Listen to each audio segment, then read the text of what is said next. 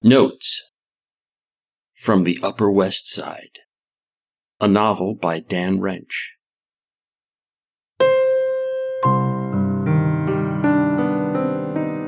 Chapter 127 Rattlesnake Parking Lot.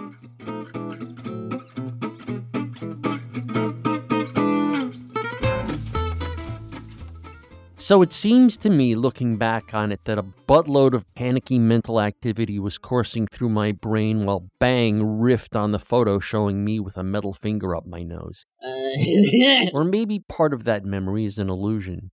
I can't really say how much mental activity was coursing through my brain right at that moment while the gang was laughing at me, and how much of it I added later while remembering the humiliation. Captain Think is funny that way.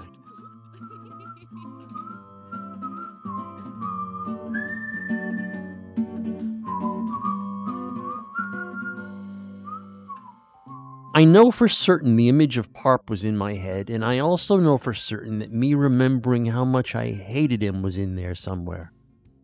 And something else I know for certain I kept hearing these words in my head My cloud is gone! Wiped out! My entire capital of cool, from being the actor guy, and the model guy, and the factory guy, and some other guy I can't remember right this sec, had been driven out of existence by a single photograph. My indomitable savoir faire had shriveled into a spindly geezer and skulked away hissing, like a vampire in the presence of a vibrating metal crucifix. I thought I might be able to salvage some credibility by ripping open one of the mirror trim packs and sticking the metal trimmer in my nose and holding it there while saying something stupid, like a clown in an Italian circus.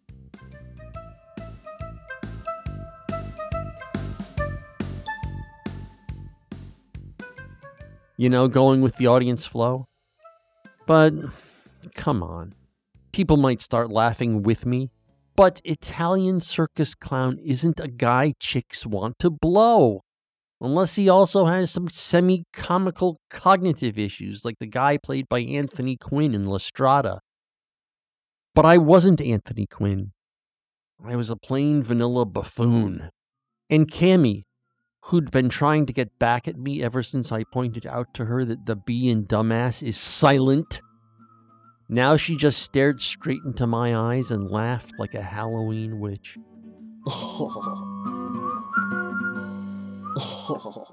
like she wanted to see in my face how much it hurt, like she couldn't help herself. I love it, she howled. Oh my god, this is fucking perfect. Fonda was laughing too.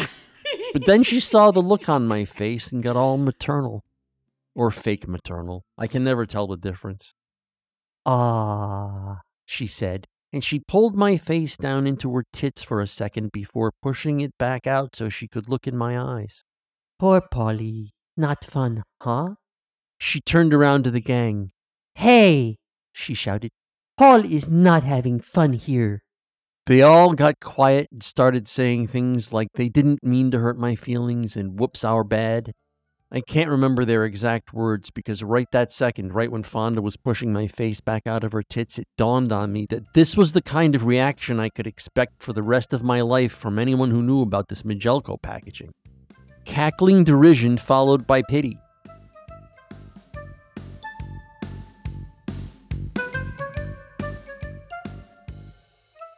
I could either never bring it up to anyone, or I could live with being the Italian circus clown.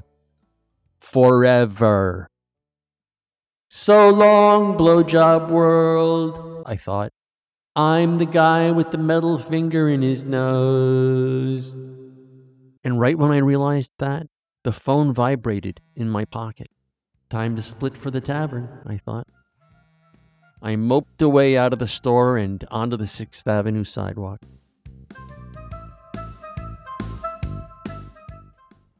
It was tough getting to my shift at the tavern that night. Tough because I had to avoid introspecting. Usually I'm pretty good at avoiding the inward glance, but I definitely need props to help me with that. Like loud music and earbuds, or the confidence that somebody really hot will want to show me ass cleavage over the top of her jeans sometime soon. And I didn't have either of those things that night. And that last thing, the confidence that some hot babe would want to show me ass cleavage over the top of her jeans sometime soon, I was pretty sure I would never have that again. So, introspection was something I absolutely positively had to avoid somehow. Right after I wrote that last sentence, I went to my medicine cabinet and shook a few tablets of Paxamander into my palm and gulped them down. Want to relax fast? Ask your doctor about Paxamander. The commercial voiceover says while a middle aged balding man with a gut laughs and blows out candles on his birthday cake.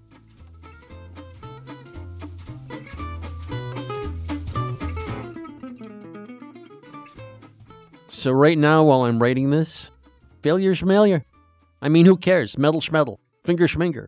I'm on Paxamander. But if you haven't got any drugs on you, introspecting is just a parking lot full of rattlesnakes, and I didn't have any drugs back on the night I was evicted from Blowjob World. I took the walk down 6th and then across to Broadway to get to my shift.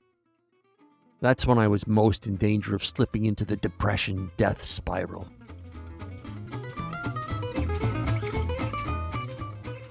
That's what Jessica calls it when she's writing the prescription, only she leaves out the word death. This, scribble scribble, is to keep you from slipping into the spiral. Tear, smile, and now I have a license to buy a bunch of spiral killers. So, what did I have going for me? What could I tally on the net positive side of my life? Well, I was still married, and I could slam the wife on her schedule. But what kind of life is that? That's how the old spiral works. You fail at something, you feel like a tooth scarred chew toy even the dog ignores. So you immediately take stock of all your prospects and of all the things you've succeeded at. That's when you remember you have no prospects and you've succeeded at jack shit. Now you feel even lower than you did before. Now it's anybody's guess what you'll do with your brain.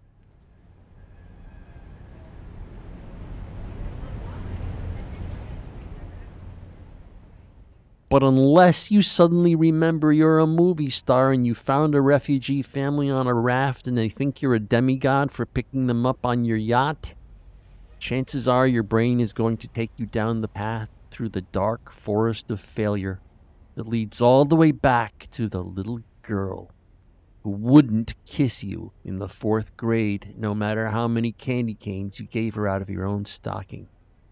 So down you go until depression turns into panic and you freak out and end up one of those people who can't catch their breath and think they're having a heart attack.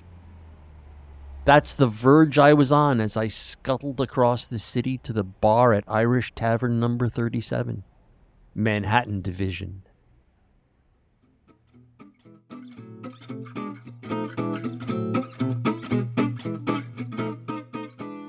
Notes from the Upper West Side is a work of fiction the people depicted in this work do not exist. Notes from the Upper West Side.